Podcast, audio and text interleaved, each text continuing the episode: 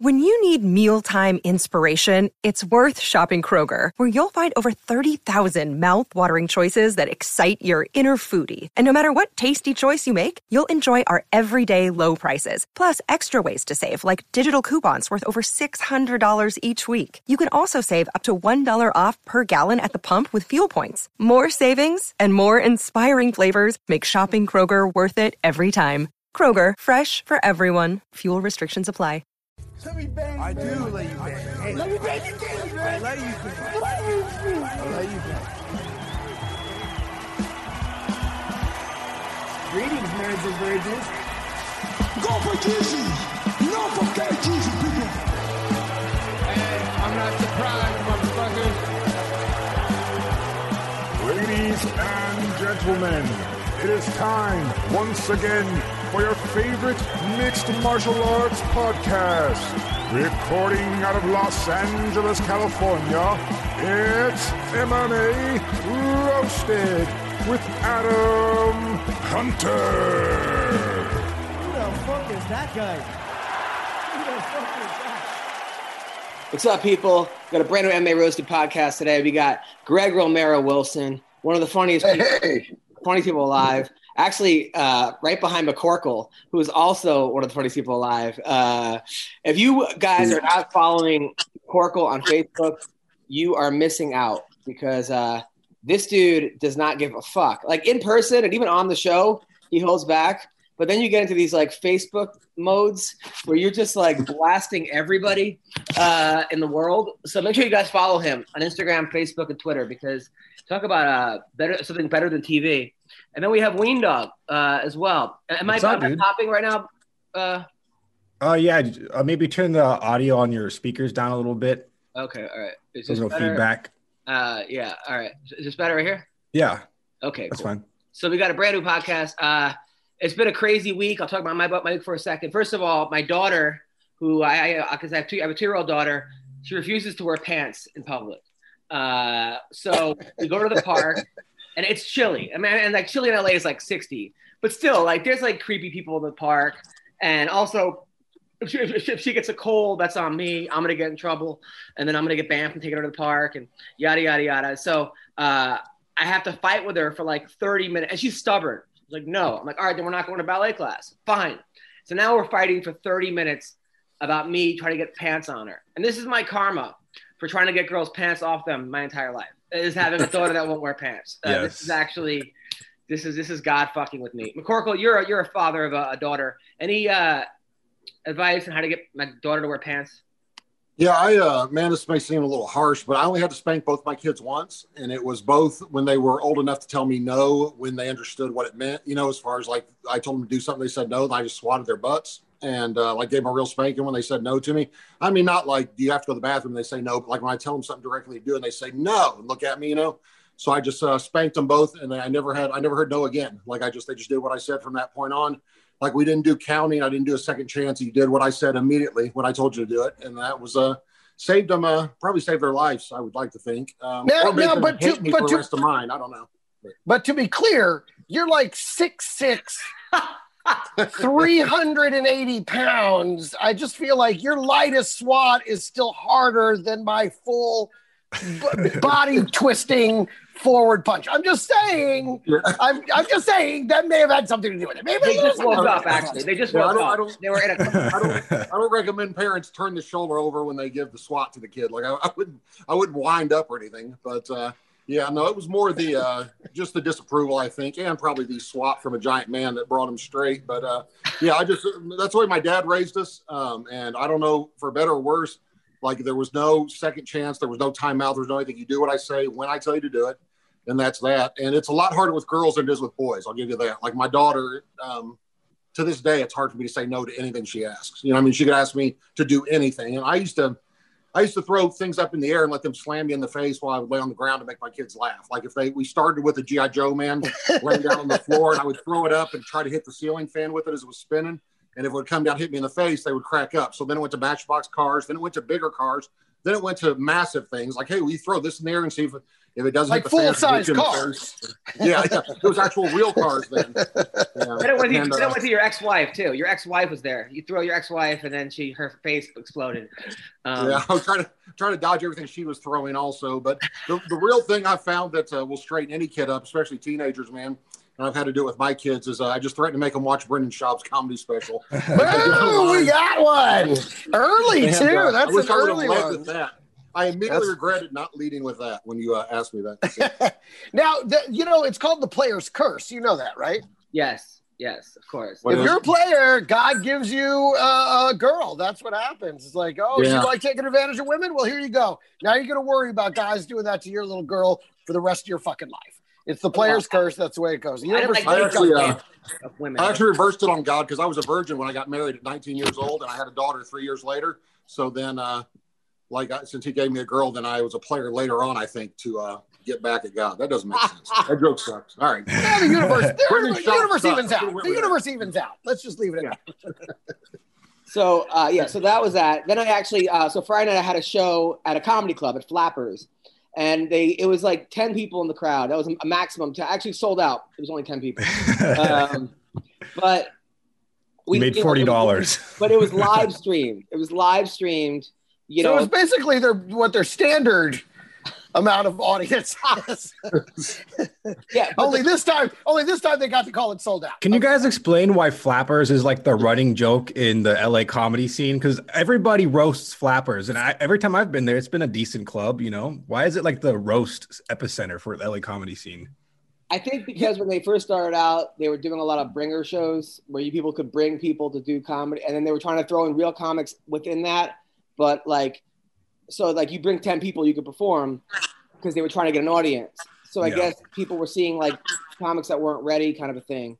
And then, uh and then I don't, who knows? I don't care. They're booking me. For me, it, it's the fact that they try to make most of their money off of the comics, not off the shows, not off the audience. They try and make it off the comedians. Like you don't even get free water there. It's the worst. Like they Wow. charge, you don't get a discount on food, you don't get a discount on drinks, you don't get free bottles of water, you get nothing. All it is about trying to milk the comics that come through there, and that's always been my problem with them. Well, whatever. I it felt great to have an actual show on a stage. Like it was the best. But afterwards, you know, people some people bought tickets and watched it virtually. And I asked my sister, "How'd you like it?" She goes, "I like your Zoom shows better." I, I go, "What?" She's like, "Yeah, I like the you talk- difference? She's like, "Because you could talk to me." I'm like, "Yeah, because you're in a box." Like, I, like I actually like the Zoom shows are, are like it's comedies like asterisk, you know, like because it's like comedy without the laughter so you don't get to actually feel good about what you're doing. Uh, it's good for running. Like Brendan stuff. Schaub comedy. I got you. it's like There's two, two hot ones. All right. So. So that was that. Then then Saturday, right? Saturday. I think we're gonna break the record. Today. We're on pace to break the record. So Saturday, I got booked to um, do commentary on a boxing match between two comedians. This guy Mikey Gordon, who goes by Dirty Ron, Ronald McDonald, because he looks like Ronald McDonald, but he's like Jack, against Chris Espinoza, who was like his feature comic, and they they had beef, right? And then there were three. Now, now, but they had a bunch of fights that night, right? Between comics, isn't that right? No, that was a different one. I guess now comics are now fighting each other. Yeah. actually- I, I, uh, sorry. So go ahead. Yes. yeah, there's two comic league. Like this is like the competing. There's like the one in, in Burbank. I think it was like Joey Medina was involved, and it was Stephen Briggs against Jason Cheney and these comics. But then this one was two comics in San Diego. So I'm driving down, and of course it's like during the Khabib fight and all that. So I order the pay per view on my phone, and I'm driving, and then I'm pulling over for each fight, like so, like, and I'm hoping, I'm hoping it's like one So round dumb. you know, because I keep pulling in like I'm watching it in like McDonald's parking lots, hoping it goes like one round, you know, because I don't I don't want to drive and, and watch it. Like even that, like uh, now that I have a kid, I'm I'm, I'm, Yeah, I'm- that's very dangerous. That's Yeah, right. yeah. so. But I get there and I'm like I figured it'd be like six people, you know, because it was it was like it would be sectioned off. There was about a hundred people in like a little in this little warehouse. Like it was nobody wearing masks, of course, and I thought MMA fans were crazy. First of all, they had three indie wrestling matches or four beforehand. Indie wrestling fans are insane. Like, uh, like, and then the, the, the wrestlers were like, fuck you, motherfucker. And then the guys in the crowd were like, they cursed each other out. And then actually, you know, you think that they don't actually, they're not in like the best shape by looking at them. These people are in really good shape. These wrestlers, they don't look like it. They all have like a lot of them have like you know guts and bellies, but they're doing crazy aerobic shit.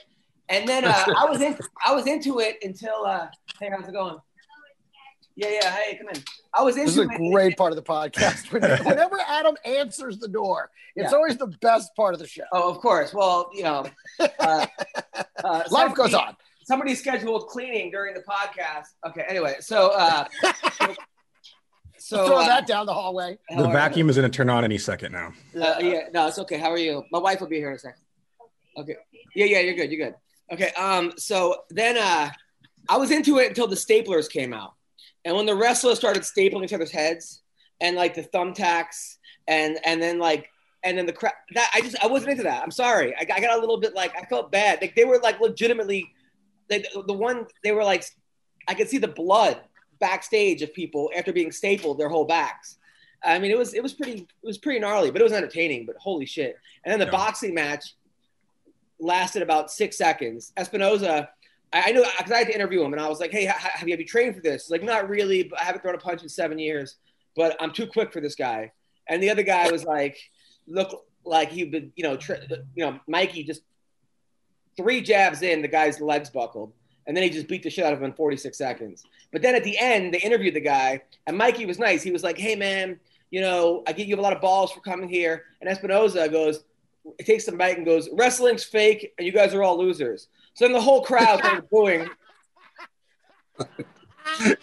That's awesome. Oh, The that's the crowd- best ending imaginable. That's great. It Now was that's- till they go till the guy goes, "Get the fuck out of my house," and then the guy's wife kicked him out. But that was like legit kicked him out. Well, that wasn't even part of the script because this, this is a real boxing match.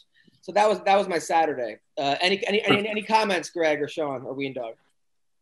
Man, I know when I did uh I did a couple independent wrestling shows where I was just supposed to sign autographs. It was funny because the fans would come up and I'm sitting next to the Blue Meanie or uh, or like you know these old you know Val Venis, these old wrestlers, and they're like, this guy's an actual real fighter, not fake like these other guys.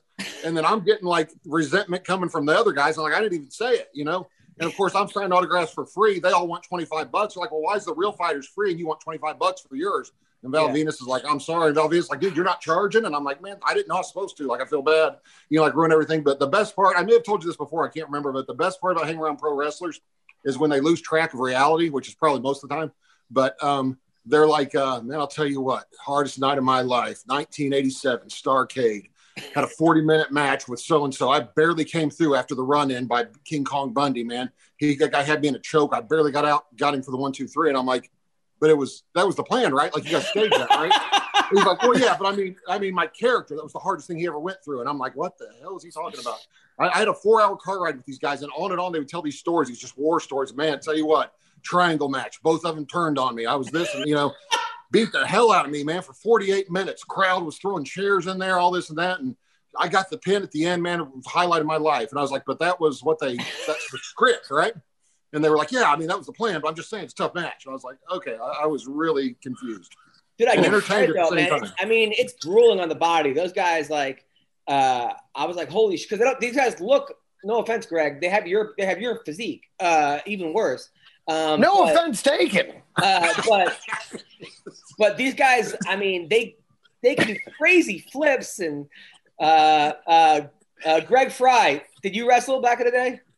I wrestled, I wrestled, I wrestled with reality. That's what I wrestled with.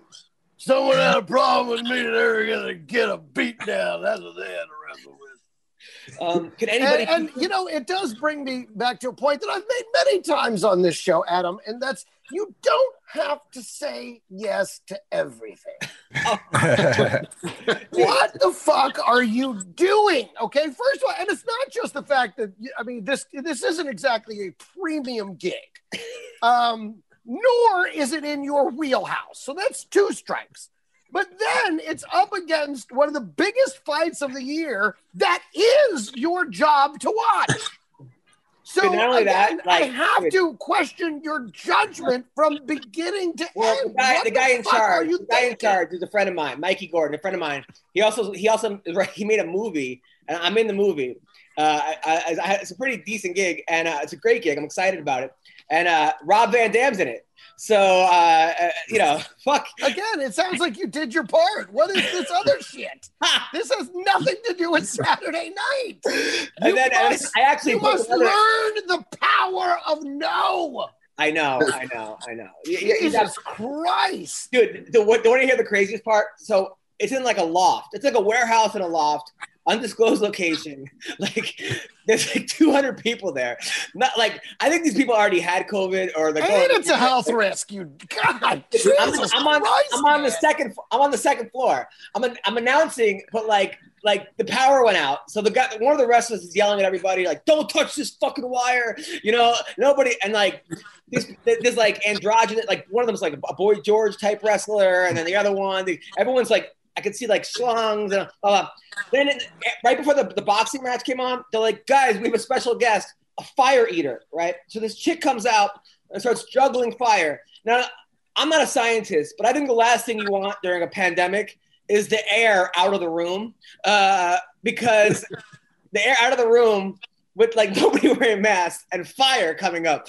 I, I'm thinking it's gonna be like a fucking great white concert in three seconds, right? So I literally fucking wait. I'm like, I'm at it. I go, I go to the guy. I go, why do you think this is a good idea? Um, having fire right now in a in a warehouse uh, with that no one's supposed to be at. Yeah, and the guy's like, I'm in charge of sound, man. Leave me alone, right? I'm just doing my job. I'm, I'm like, so now I'm like annoying this guy. I'm like, no, but there's there's a lady juggling fire right now. He's like, oh, dude, dude, dude, don't fuck with me. Like, I, I got to do my cues, right? So then I'm just like, I waited outside. They're selling marijuana, by the way. The concession stand has food and weed. Like- Oh, it was a Robert Zapata production. I love it. was like, dude, I took like all these videos. I get home, I show my wife. She, she was so No, God, She was you're so such pissed. an idiot. Oh my she God. was so fucking angry. Look at honey, look at all these health risks I took while I was away from you for four hours. Dude, she wanted to kill. She didn't talk to me. She's like, she, she got. I'm on her side. I know, but I'm like, you don't understand. Look at this team. It's like the like I'm like starting her the wrestlers. I'm like, how cool is this guy? Like, oh god, it was fucking terrible. I Uh, got to be honest. The fire eater makes more sense than you being there. uh, so anyway, and but but the good news, by the way, the MMA awards are on. Uh, I'm writing the sketches. They're going to be really funny this year. Uh, I'll just I'll just give you that. Um, so let's Now, talk see about that that that's a gig you should do. yeah That is something you say yes to. Yeah yeah. yeah. Now let's play a little. No, let's do a little role playing. Okay, let's just do a little role playing. Okay, I'm going to be someone that you know maybe did some stuff with you in the past, calling you up for a gig. Okay, Right, and I'm right. going to pitch you the gig, and then I want you to practice your answer. Okay. Okay, yeah yeah. Okay. So, hey, hey, uh, is this Adam? Hey, what's up, man? hey what's going on listen i got this gig it's um two guys uh they're it's bum fights okay, they're homeless people. They're both gonna be wearing barrels though. Now now the audience okay we're gonna be in a completely unregulated uh, area. Uh, we're gonna overcrowd it and there'll be fire hazards. Okay. But you're gonna be paid $65 and it's only a two hour drive. Can you make it? Bitcoin? Or uh, Bit, uh, Bitcoin, you got it. Yes, at Bitcoin, sixty-five Bitcoin, sixty-five dollars worth of lead Bitcoin. to a gig that might get me seventy-five dollars. yes, next year you could do our our uh, glorious ladies of wrestling. Ooh, that, that one sounds pretty good. No, no, no, I'm not going to do it because it's a fire hazard and it's a pandemic, and, and also No, wait, wait, wait, wait! I forgot the best part though. We're gonna have uh, uh, we're gonna have people serving uh, an open buffet that everyone's gonna eat with their hands. there actually was that, to be honest. All right, and Jesus so- Christ! Okay, right, I can't okay. even. All right, got You it. forgot to you forgot to talk about what the wrestlers' physiques were going to look like. They're all going to have And all- Greg Wilson's physique. Exactly. They're all going to be built like me. Now, can you make it? And by the way, it's going to be on the night of the biggest MMA fight of the year.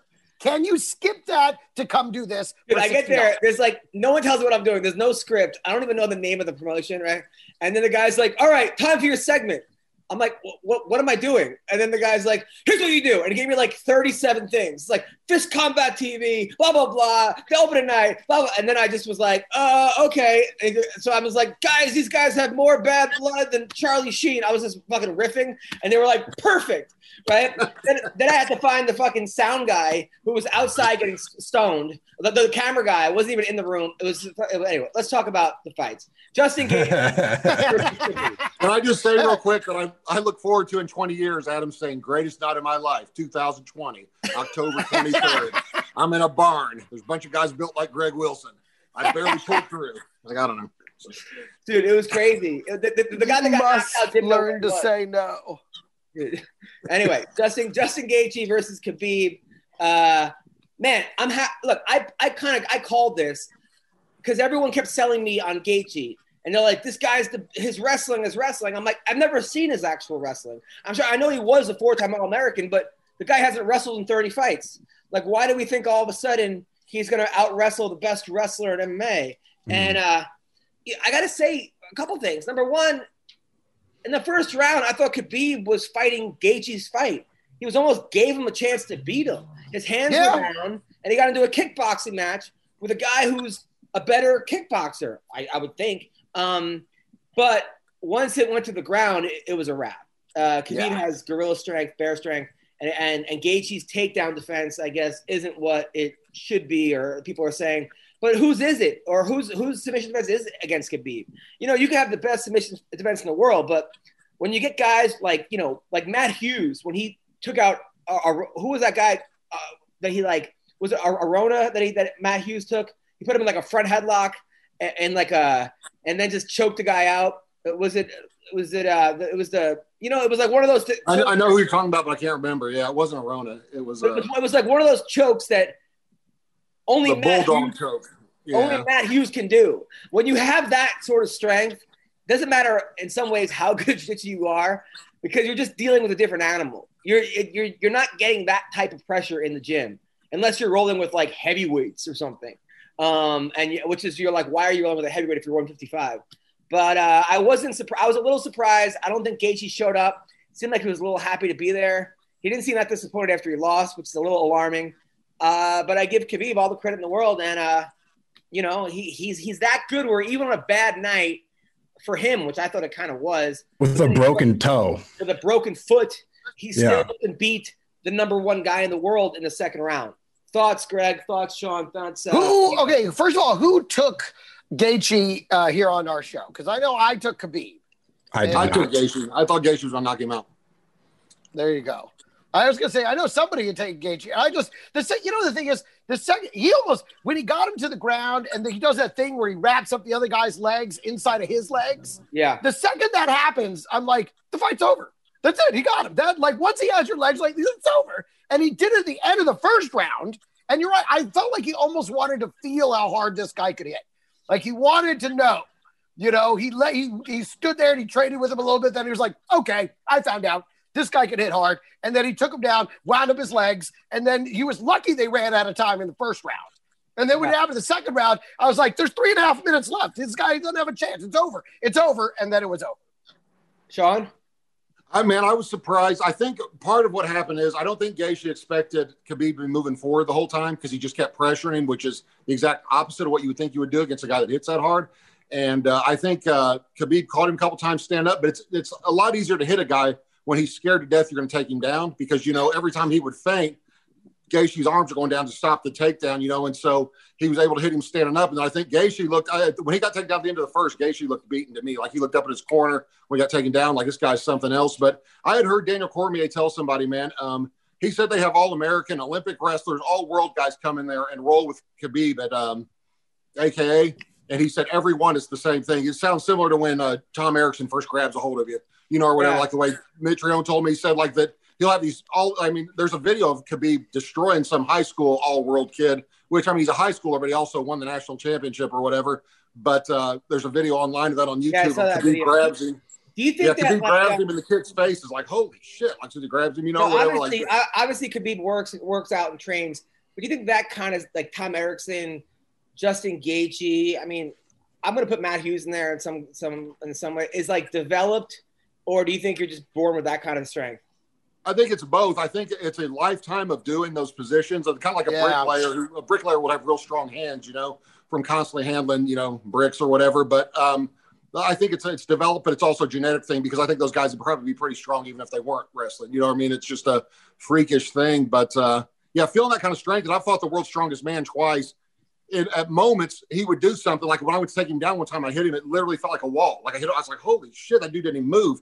And then when you go, even I hugged him at the weigh-in. I hugged him, and it was like, I mean, it felt like a frozen slab of beef. Like when I hit his back or whatever. Like, like man, this dude is dense, you know, um, or whatever. But it's uh, yeah, those guys are. Um, Khabib's just on a different level, man. He looked like he he looked like he was toying with Gaethje, really, and I never dreamed that would happen. Like he, he looked like he could finish it anytime he wanted. Looked like he didn't want to hurt him.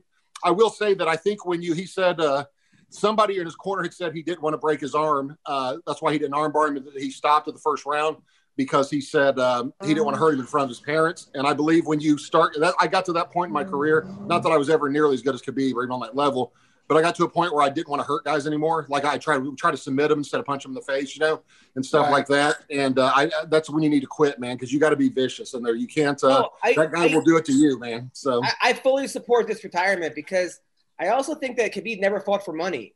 Like I feel like he fought Yeah. for like pride. He fought for honor. He fought for his parents. For his But you're family, for his fighting for you know, like When, when you're not fighting for money and you, and you don't need that. I mean, he made a lot of money. I don't know what he made. I'm sure a lot of money. Apparently, he has a lot of money, like five hundred million dollars. I don't I'm just making that number up, lot but it's a lot of So money. It's like, what does he need to come do? on, I, I'd be surprised if it was.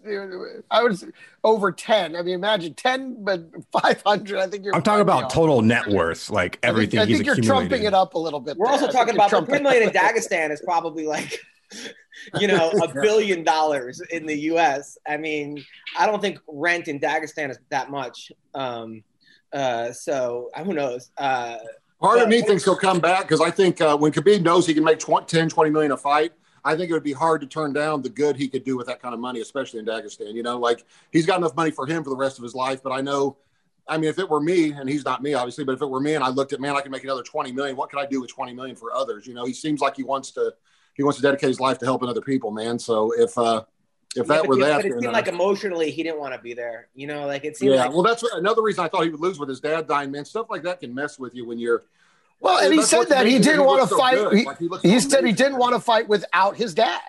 You know, and the, the, so that was it. His dad's gone, the, the- then he's done. He, you know, uh, he, he said that. So I feel like Yeah. that that's right there. But that may over time heal. I feel like this was all connected. Like this is all kind of a singular event. The loss of his father, part of the training into this fight. I feel like it was all connected. So for him, I, I to me it seemed like the fight was the conclusion to this episode that included leaving his losing his father to COVID nineteen. And so maybe in a year or two, when those events have kind of, you know what I mean, you get over that emotional roller coaster. I think maybe he would might be ready to fight again. You know, uh, Windo. What are your thoughts? Well, prior to the fight, I went back and watched Justin Gaethje versus Tony Ferguson, and I noticed with Justin Gaethje, as the fight progresses, after each round, he his whole body turns a darker shade of red. And after the first round of uh, Justin versus Khabib, Justin's entire body was already like dark red. So I was like, all right, maybe he did a big adrenaline dump in the first round. Maybe he was panicking too much, but I knew right after that first round, like Sean said, that all right, he's gonna have a tough time now. But with Khabib, I think it's a I think it was a beautiful retirement. I think he will be back in the future, maybe a year or two. I just think he needs time to mourn the loss of his father. But at the Agreed. same time, there's something very beautiful. Just thinking like Khabib, greatest fighter of all time, and he retires undefeated and then goes back to Dagestan to become like a sheep herder. You know what I'm saying? Just like wander the mountains of Dagestan herding sheep, and you know, the kids come up to him, they ask him, Are you like are you the Eagle Khabib Nurmagomedov? This is like 50 years in the future. And he says, when I once was, or something like like that. this is And some then- weird porn that you're gonna get into. you know, that's Anyway, that's so- that's what I believe. it's not. This isn't CB. all right. So we Khabib got will be like greatest night of I came life, in at the best time. so we got tall Steve here. Okay, so we got a guy Steve Mowry. Who, how tall are you? Six foot seven, six eight, six nine, Six, six foot eight. six eight. foot God eight. damn. So it's not just a clever name. undefeated fighter from Bellator. He's seven and zero. This dude kicks ass. Uh, he won his last fight. You said it was gonna be your toughest fight, but This is like the only fight I watched you where you didn't get rocked and make a momentous comeback. um, congratulations, man. Uh, how do you feel? Pretty good. Um, yeah, so we worked really hard for the the outcome to be the way it did. So uh, you know, I'm just really happy that, that my training paid off and that I was able to you know execute something I've been practicing for a long time. I'll tell you what I didn't like was Bellator said you were on the undercard. So I watched the whole undercard. Then they put you on the main event. Uh, didn't tell me when you were fighting. Uh, and then did they even tell you when you were fighting? Yeah, so um, it's interesting you ask. So like we tried to time the warm up. Um, I, I tweaked some things about like the warm up, uh, like in how I usually do it for this fight. Uh, my warm up for sparring is usually much lighter and much shorter. So I was like, you know what, let's try that. Let's not do anything crazy. So we did. We timed it so that our warm up started right. It was two fights before us, and then it was going to end as the fight before us was walking out. So the fight before us had ended. And, you know, we just hit our, you know, whatever. Like we're just starting to cool down. With the the event coordinator was, you know, walking towards our uh, our our tent or whatever, and I'm expecting him to say, "All right, come with me, time to go." Uh, but he was like, "So Patricky's out. He was the second fight of the main card." so we all stood there dumbfounded, looking at each other. You know, it didn't really register at first what he meant. And then um, we basically had an hour and a half to just sit down and chill out, wait for my fight to come. Wow. That's Oh, you're so tall, you make that sheep look like a little dog. By the way, he is like the nicest guy. So I post videos of like my daughter, you know, in class. He watches like almost all of them and comments like, "Oh, that boy I was." don't with your comedy, but whenever your daughter's on, I'm like, yes, let's see where this goes. But it was like it's so cute. He's like, "Oh, she's got dance moves, this that." So when he's on TV, I'm like, my wife, "Hey, this is the guy that always comments on Violet's on Violet's videos." like, I was shit this too. Whenever she's like dancing and stuff, I'm like, yes, baby girl, get your groove on. oh, it's it's a cute. It's like this like tall giant man like watching a two year old. I mean, it sounds creepy what I'm telling you right now. But I was gonna like- say these words aren't coming out very well. No, but it's super cute and sweet. So, uh, so Steve, now you were at the Blackzilians. That became something else. What is it? Do you guys keep moving on the block? Like, what, what, what camp are you in now? Yeah, basically. Um, well, it's the same, you know, essentially the same group of people and coaches. We just, uh, you know, we've had a few partnerships come and go, um, but right now, you know, we've landed with Sanford MMA, or rather Sanford Health, which became the iteration that it is today, Sanford MMA. So, who, who are guys that you do uh, train with? Um, Linton Vassell, we have Aung La Nsang. We're the ones, you know, mainly like the three of us pushing each other the most. But, you know, some other up and coming guys that you probably haven't heard about, or guys that um, are doing their thing in the amateur scene, but, you know, they're like dipping their toes into the pros, coming and helping us out. Um, it's been a good thing. Yeah. Now, when I posted a picture of me and you, Stefan Struve said, "Who the fuck is that guy?" Uh, Yeah, that's my dude.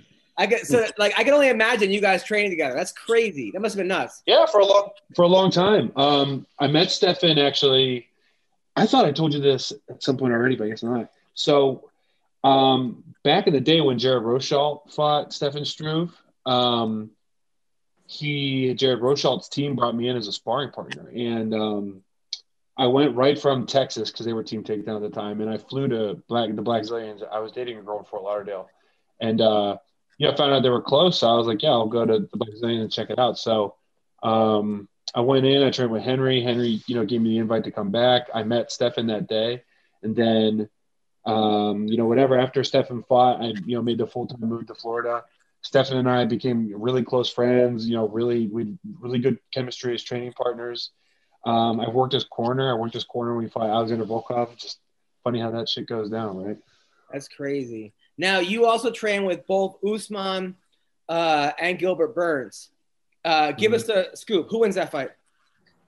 Man, both good dudes, both good fighters, both you know wonderful people. Uh, it's gonna be a fucking awesome fight. Oh, come on, people. I know. Uh, I'm we got. Sean McCorkle here. McCorkle, you're a guy. You're six foot six, right? Yeah, and I fought Stefan Struve, unfortunately. Yeah, so it. Uh, I want to ask him uh, how much does it suck trying to buy clothes and shoes, and can you uh, like uh, verify for the people listening? It's no fun being six seven or six eight. People say all the time, "Man, I'd love to be your size." I'm like, "No, you wouldn't. You want to be my size until it's time to fly, drive a car." I was gonna say until you're flying coach. yeah, do anything at all that requires like a, get on a roller coaster, anything. It sucks.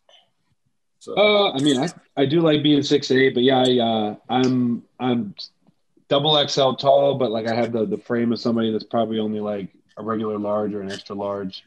Uh, yeah, so finding clothes and shoes sucks sometimes. Um, the stuff you find in the stores usually looks ugly or doesn't fit. The stuff you find Yeah. online is expensive shit.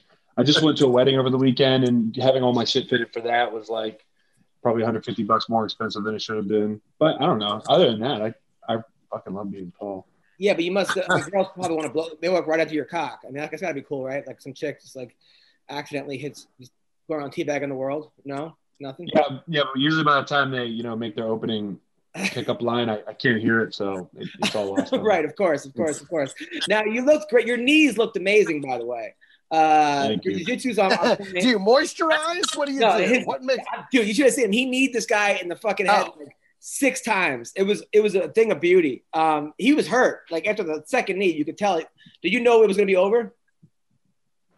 Yeah, um, I mean, it was one of those things. So we we talked to the ref in the back, and you know, he did a really good job of uh, of explaining like, well, here's what I'm looking for. Here's what I want to see. If if the fight's ending, if you're hurt, if the other guy's hurt. Um, so you know, props to him. I, he was just doing his job, but uh, you you can see it if you really pay attention. But you know, me being not even two feet away from the guy after it happened, I can see that he was hurt. You know, like he's he was looking over here, and his legs were like splayed out the other way, and his arms were like kind of all you know whatever, all wonky. And I knew he was you know on Queer Street, but uh, I heard the ref say to him because you know I turned to look at the ref to see if like that was it. But I heard the ref as I'm turning to look at him say, "Sean, I need to see something happen," and I knew that he was going to give him a little bit of time. So I was, I was like, "No, I'm putting the stamp on this thing. I'm coming home with two paychecks." No, dude, that was so impressive, man. Uh, now this this Thursday, I'm happy. Actually, I actually like Bellator going to Thursday nights because they have no competition. I think it's a fun night to actually watch it. And um, now this week, Diego Lima is taking on Mousasi. Who do you like in that fight? I like Mousasi, he's um a stud competitor. He got it done the last time whenever he he had the whatever the guy come up to him. I think skill set wise, he has something to offer Lima that I don't know if he's faced in a while. And it's not that I don't think Lima's up to snuff. It's just that I think Mousasi is so skilled and technical everywhere. Got so it. I like I'm gonna I'm gonna pick Mousasi, but man, if Lima went in there and got it done, I wouldn't be surprised. I hope Lima wins. He, he's like he's been around for a while. He's a good dude. Yeah, and he's he's a beast, man. I I love what how Lima's look like. We're seeing this more and more now, guys. Kind of like in that age range of like 31 to 36, like really finding the rhythm, like not just um not just athletically, but you know, like mentally. You find they're just hitting a groove and stuff, and I think Lima is like a real testament to that. Now, how far are you from like a legitimate title shot? You think? Um, I mean, I couldn't honestly tell you. I'd be grateful with whatever Bellator told me. Probably, I would think at least at least two more fights, but That's your, you're too nice, man. You got to go out. You're just a nice guy. You got to. I hate. No, that's realistic. I like you being realistic. Yeah. Or think he should be like, I'm the best in the world. Fuck everybody. I'll teabag the whole. I mean, you don't think he should, uh, just go out there and I mean, I'm coming for it. Don't get me wrong. Anybody they put in front of me, I'm going to take out. But uh, you know, for the time being, I'm, I'm going to be honest and realistic. Um, I'm, I'm taking my time, having fun, and I, I mean, I'm grateful to live the life that I do. So I think I'm. I really think I'm part of the like, like 10% of the world that really does wake up and do what they love every day. And you know, I mean, I'm just going to ride that out until the wheels fall off. That's awesome. Who do you uh, live with? So uh, you met him at your last show in Miami. Uh, Tom Gormley, he was one of my main training partners. Uh, another guy, Dylan O'Sullivan, he just went pro. He's one and zero as a professional now. And then we have another guy. He's a UFC welterweight, Takashi Sato. He had his last fight. Yeah. Um, I want to say when all the when all the Vegas stuff started, he he had like a 55 second knockout. He looked sensational. So it's the four of you guys. You guys live in a fighter house. You guys Uh-huh. are you guys are in Florida. Uh, that's that's that's pretty badass. What are your thoughts on guys that do talk a lot of smack, like the Colby Covingtons or the Dillon Danis's, the like those guys? Well, so you know, we we- you kind of um, the along the spectrum of people that talk shit. You know, there's people that that are really fun to listen to and, and watch, and then you have people like Colby Covington and Dillon Danis, who are just Dillon Danis is just like I mean, man, I really respect his ability and his skill set. Um, but like the shit talking is lost on me. And then like Colby Covington, I could probably, you know, in my drunken stupor over the weekend, I went on like a 45 minute rant about, you know, marketing and self marketing and, you know, like um, being able to put on a show, being able to sell yourself. Um, and, you know, the condensed version of that is just that with Colby Covington, I really do think that he started off as a halfway decent dude um, that was just you know trying to make a living in, in a world where the sport is just about getting eyes on you.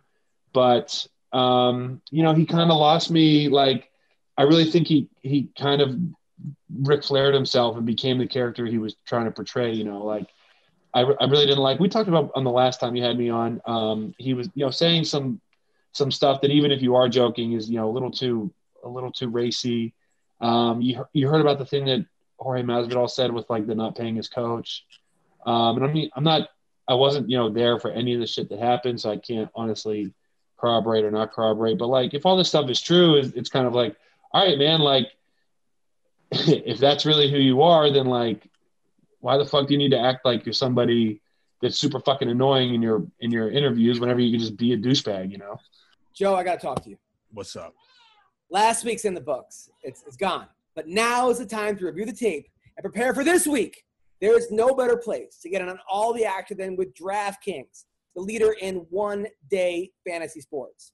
To add to this week's excitement, DraftKings has a free shot at millions of dollars in prizes up for grabs. How cool is that? And if you haven't tried DraftKings yet, head to the App Store now because you don't want to miss this. Draft your lineup and feel the sweat like never before. Every run, pass, and catch means more with DraftKings. It's simple. Just pick your lineup, it's underneath the salary cap, and see how your team stacks up against the competition. Nothing adds to the excitement of watching the game quite like having a shot at millions of dollars in prizes. And for everyone who's looking forward to this week's UFC 254, which is us, okay, be sure to check out DraftKings MMA contest. How cool is that? UFC 254 with DraftKings. Oh, Here's Oh, yeah. call to action. Download the DraftKings app now and use code ROASTED. For a limited time, new users can get a free shot at millions of dollars in prizes this week. Don't miss out on the week seven action, okay? Enter code ROASTED. They get a free shot at millions of dollars in prizes with your first deposit. That's code ROASTED only at DraftKings. Make it rain. There's a minimum $5 deposit required. Eligibility restrictions apply. See DraftKings.com for details. Greg, uh, McCorkle, want to weigh in? Hey, I got a question for you. Listen, man, guys like you, super tall dudes like you, somehow always wind up dating girls that are like five foot, right? like they see you and they just see a genetic opportunity to even out or some Right. shit. They're like, and I, I a know bunch for a fact that it kids. pisses. Yeah, exactly. They want normal sized kids. They're like, okay, if I date the fucking six eight guy, we have kids, then our kids will be five nine and it'll be six foot, it'd be nice and even. And yet tall girls, you know, they don't they don't go for short guys. So they hate it when they see the little girls taking all the tall dudes. Do you find yourself winding up with these short girls too? I mean, I've been all over the spectrum. Um, What do you prefer I- then? Uh, I'm with a girl now I really, really like, and she's five four. So not, you know, obviously not like So she's not. She's, I mean, five four for a girl is like is like five eleven for a dude. So not like obviously not gargantuan, but like a decent sized person. Um, but no, um, I don't know. Like I said, I've, I've kind of been all over the place. Um, dated girls that were like six foot. Uh, dated a girl for a while that was uh, just pushing five feet. So I don't know. what was that like? She, she, she's got a nice butt and she's nice to me. I can make just about anything work, right? Have you been uh, trading with Anthony Johnson? Yes. Um, so he's somebody. He's like he's dipping his toes back in the water, and he's you know as as the months progress, you know, talking about his comeback, he's you know assimilating himself more, and um, he's somebody that I train a lot with, you know, for this last fight. So I, I mean, I should have said him earlier. I guess he's somebody. What's that like? But I mean, yeah. sparring wise, are you nervous sometimes? Yes, absolutely. When I moved down here, um, that was Anthony Johnson at the height of his powers, right? That was Anthony Smith. I want to say the first fight I helped him get ready for was Ryan Bader, I think. Oh God. Like, and you know, I mean, we all saw that, and um, the the consensus was that you know Bader was probably the better wrestler, but you know if Rumble could keep it on the feet, Bader was you know screwed. And then I mean, we all remember the fight. Bader shot from you know half an octagon away, got put on his face and knocked out cold. So um, that was back whenever I first moved here. Whenever I first moved to the Blackzilians, all I really had to offer my teammates was good wrestling, good jiu-jitsu. My stand-up was just not the level it's at now. So um, you have to imagine every day coming in against a guy who knew how to neutralize good grapplers, but you know had a really high level striking acumen, and you know, just every day was the first time I ever got really put down in sparring, like really boom, put on the floor with a strike, was Anthony Johnson. Hit me with an overhand and like buckled my ass. So um, yeah, that, that, like perpetuated for the rest of. What happened? I mean, did you get up and people? Has that, everyone in the gym run over to you? Like, are you okay, or do you just? No, fuck no. Everybody else is fighting for their lives. They didn't care about me. no, uh, Henry Hooft was uh, Henry was watching. You know, he was Henry. You know, really took like a shine to me really early on, which I'm really grateful to say. Um, but you know, like I said, Anthony Johnson, I want to say was was getting ready for his own fight, so he really had his eye on you know what was going on. I want to see what was happening.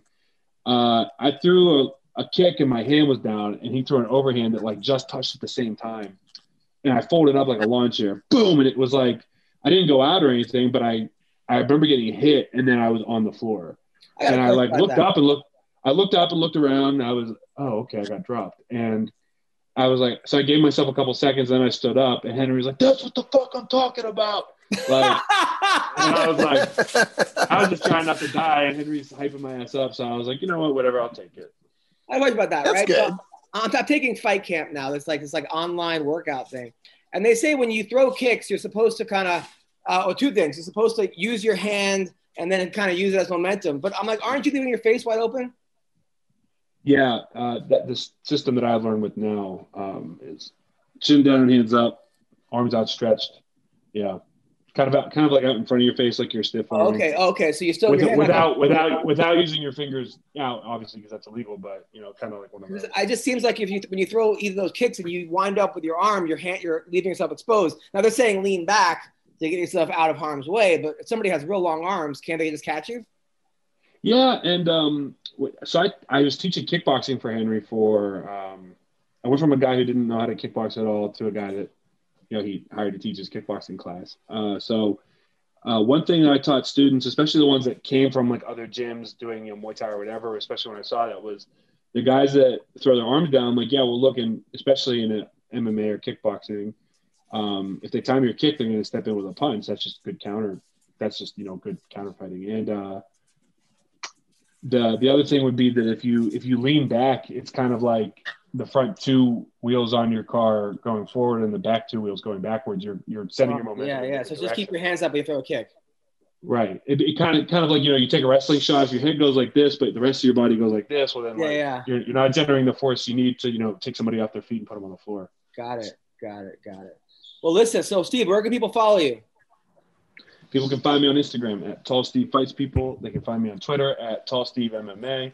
I heard a chuckle. I, could, I always appreciate getting a good chuckle out of that. Um, you can find me on. I think I have a Facebook page uh, that probably like only my aunt follows or something. But No, dude, you're you're, you're first of all, you're, you're awesome. I remember like first hearing your name. I was like, Rashad, who did you train with for the fight? He's like, well, there's a guy named Tall Steve, and it's just like it was so hilarious. that, Like you're Tall Steve, and like that's your nickname. Then you're, t- but you honestly, you're seven and zero. I think you're you, you, the sky's the limit. You s- obviously super smart. You're what a black belt jiu-jitsu, I'm a brown belt under Gilbert Burns. brown belt under Gilbert Nice. Burns, like a black belt under anyone else. You got great wrestling. Your fucking striking's coming along. I think you're the future, man. So uh, I appreciate that, Adam. I, I, I appreciate you. Anything else, uh, Sean? You want to say to Tall Steve? Yeah, yeah who's that? Uh, who's the the former WWE guy that's in Bellator now, the heavyweight? I don't remember his name. Um, Jake Hager. have, you, have you got any chance that he's going to fight him or call him out or anything? Because I, I was always about fighting the least skilled guy with the biggest name. Like I, I try to fight West End repeatedly. Like whoever That's was a the smart most strategy. That's just and, good uh, the least skilled. So Yeah, Um, I mean, I, I really feel like I don't I don't know. I feel like so you know the competitor in me wants to beat the best guys at the best time, but uh, the moneymaker in me is like give me the biggest check for the for the smallest amount of work, right? yeah, Um, so no, Um, Jake's a good dude. Uh, I mean, I met him before. I know his coach actually. Um, I'll be, I mean, I'm not talking shit, but honestly, if, th- this is probably the shit talk you still ever hear out of me. Um, Jake, I think, is, is still finding his feet in MMA, and you know, I'm uh, eight uh, zero, all finishes. You know, I just fought a tough guy, a champion of a different promotion. That's not a fight that makes sense for me right now. That's not me saying that he's not going to get there, and that's not me saying he doesn't have the the physical ability or the skill set to maybe get there one day. But he's not on my radar, honestly. Well, he's got to learn. Is he a real go. big guy? I don't. I don't know anything about him. Is he? Yeah. Like No, he didn't. No, he did not. No, well, he's got to learn to let go after he breaks someone's arm. He, people tap and he keeps the, the hold on. The last fight, he got in big trouble for that. Um, Is that that is what happened? How so? What he fought that the big fat kid, and then he. What was the deal with that? the big fat kid was like, uh, who T.J. Brown, I think his name was. I mean, T.J. Water, yeah, was- one of those. That yeah. kid had. Can you no imagine if his Instagram was the big fat kid? But Yeah, that the big fat kid. But the guy before that, he he like beat up, and the guy tapped, and he wouldn't let go, and the ref had to like throw him off. I think he was like, in my opinion, he was so fired up from having a real fight, and it was his first big win, and he probably just got caught up in the moment. And being coming from a pro wrestling background, I could see how you can get too caught up. Uh, but at the same time, somebody taps, let the fuck go. Come on, what what what are we, what are we doing here?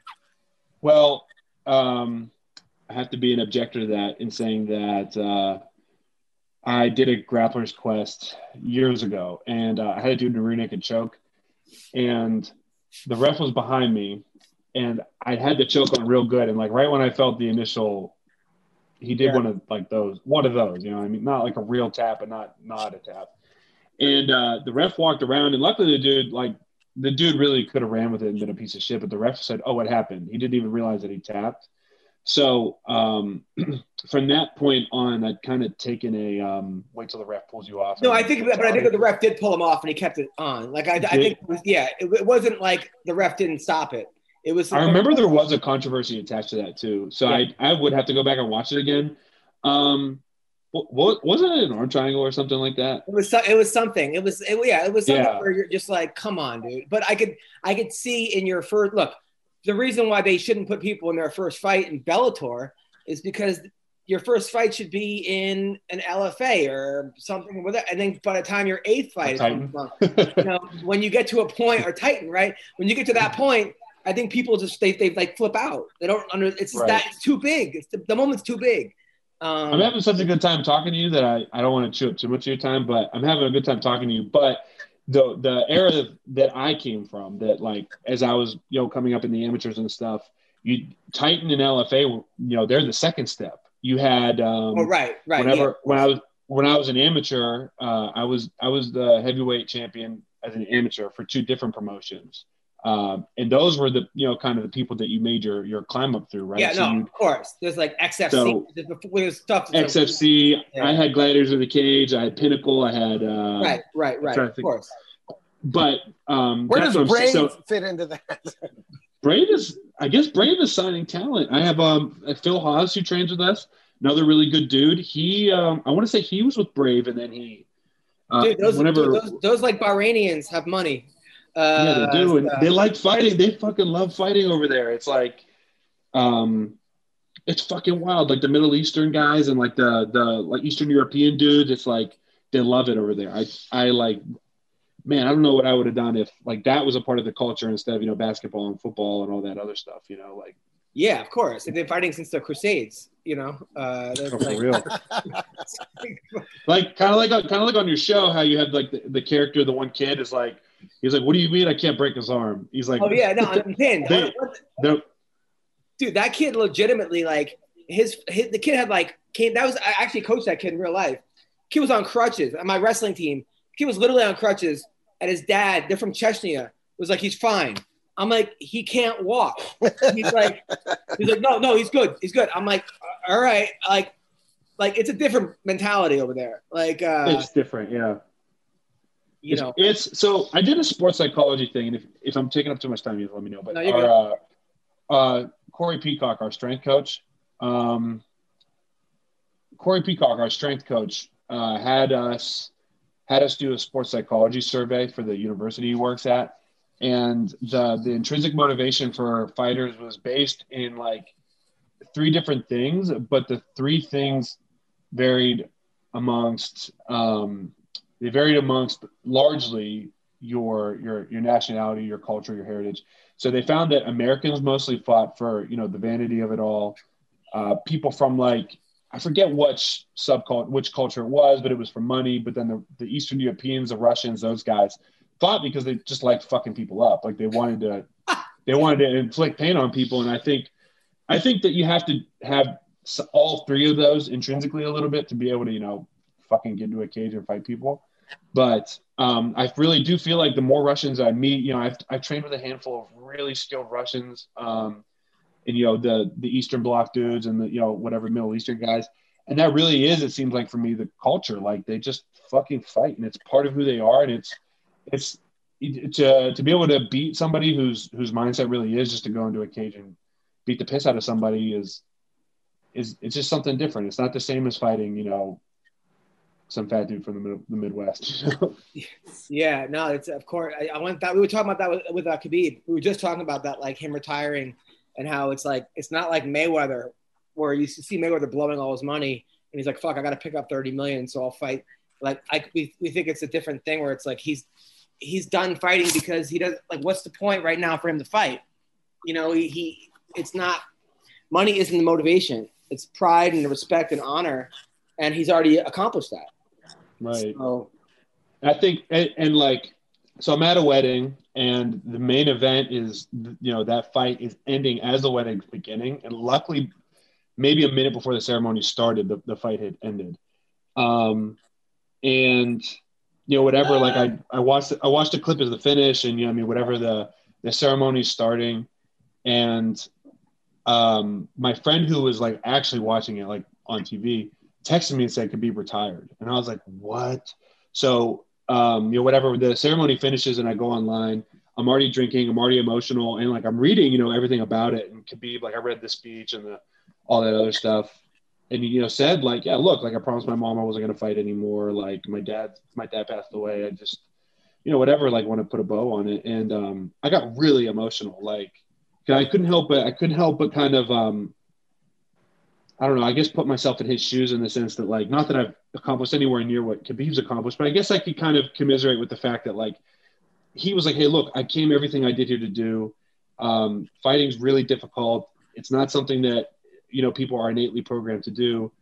So um, you know, he he finished up. He did everything there was to do. He beat like the legacy that he's left behind. And I know that the debate between him and Jon Jones is like is is raging on strong. But if we're talking about like his actual like legacy, the people he beat and when he did it and how he did it is like is rivals the best of them. So um, I got really emotional and thinking like I, just how like I guess jealous of him or whatever, or how happy I was for him that he was able to do what he did and like you know his dad passed away and he was still able to fucking turn around, got it out, beat a really really tough dude, probably the number two guy at the time, um, and right off into the sunset on a win. Promise he can fucking honestly sit back. He can leave the cage, take his gloves off, call his mom, tell her like, "Hey, I won. I'm never gonna fight again." And that's that's fucking beautiful. You couldn't write a story better than that. You know what I mean?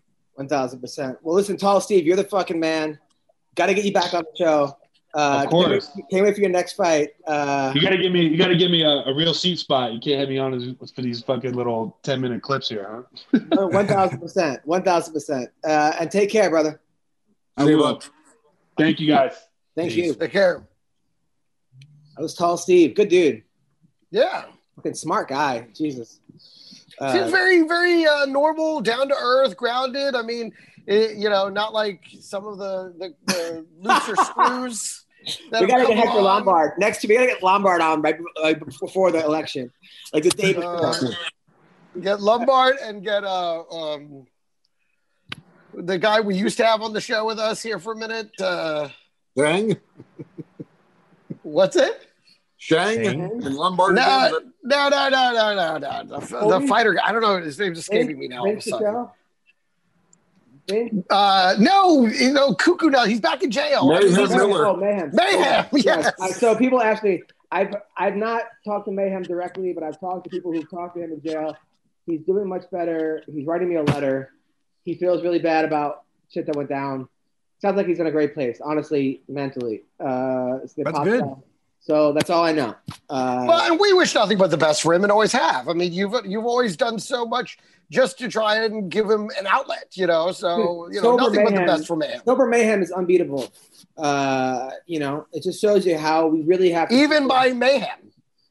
we we have to figure yeah we have to figure out how to solve this fucking drug epidemic. I I really think I've lost so many friends during this epidemic during this lockdown to drugs.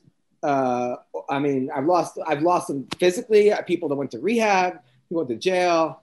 It's it's it, the the drug culture uh, is is probably the worst problem I think in America, and uh, we got to figure out. And it's not, not just like crack or coke. We're talking about like OxyContin and and people that abuse Adderalls and you know all that stuff. And the problem is, is that these doctors are giving them to people, and then all of a sudden say stop taking them when they're addicted. You know, uh, they just had yeah, they basically just had them heroin and a needle and go, all right, don't go crazy, and then that's it. I mean, you know, it's and there's no look. follow up, there's no monitoring. They're just like, all right, I'm going to give you all of this. You remember, you just take one at a time. You know, I mean, that's mean- like giving a fat kid a, a whole bakery and being like, okay, just eat one cookie at a time. It's Like, it's not I mean, going to happen. I, look, obviously, there's some self responsibility that people have to have for when they the stuff, you know. So it's not all the doctors, but at the same time, it's like this was really, really bad uh, for people that have had substance abuse. This, this, and not to mention people were getting unemployment, so now you're getting paid to stay home and do drugs, uh, or not to do drugs. People that were, anyway, that's a whole nother fucking topic. I Uh, was going to say, I don't think that's quite the way the equation was, you know, All right. to. Yeah, I'm, I'm, I'm, I'm not even. I have to think about this. All right. So Nate Diaz. Let's talk about Nate Diaz. Tweeted out recently after the fight saying none of these guys know jujitsu. Uh, Poirier, Gaethje, McGregor. He goes, I ain't eating this shit up like y'all. Na- Uh, and then he said that uh, white belt. I don't know if he was talking about Poirier or I mean I don't know if he was talking about uh, Khabib or Gaethje. And then he wrote 29 and one. So that was that was Nate's response to uh, the whole thing. Um, was him? Was that him trying to call out Khabib in some way? it seems like it.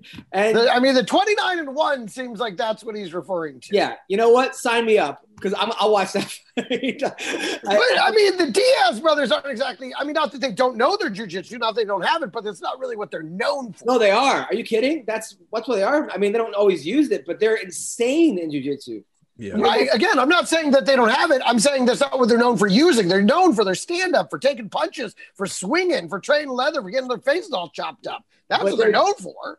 Both their jujitsu is like next level, uh, but at the same time, uh, they're just also just incredibly tough people, uh, and they're just like. But I don't know, man. I I don't know. That that fight makes no sense to have Khabib come back and fight Nate Diaz. I'm sure monetarily it makes sense, but uh, it doesn't make sense. He just lost. He's coming off a loss to Masvidal at 170. So I don't, I'm not really sure what, but fuck it, right? Um, and then uh, Kevin Lee, his take was, if that's your career, it's a shame you didn't get to fight someone coming forward that isn't afraid to wrestle. I'll be here when you return. So uh, that's Kevin Lee's Oh. take. I love the way everyone waits till the guy retires to take a shot. Yeah.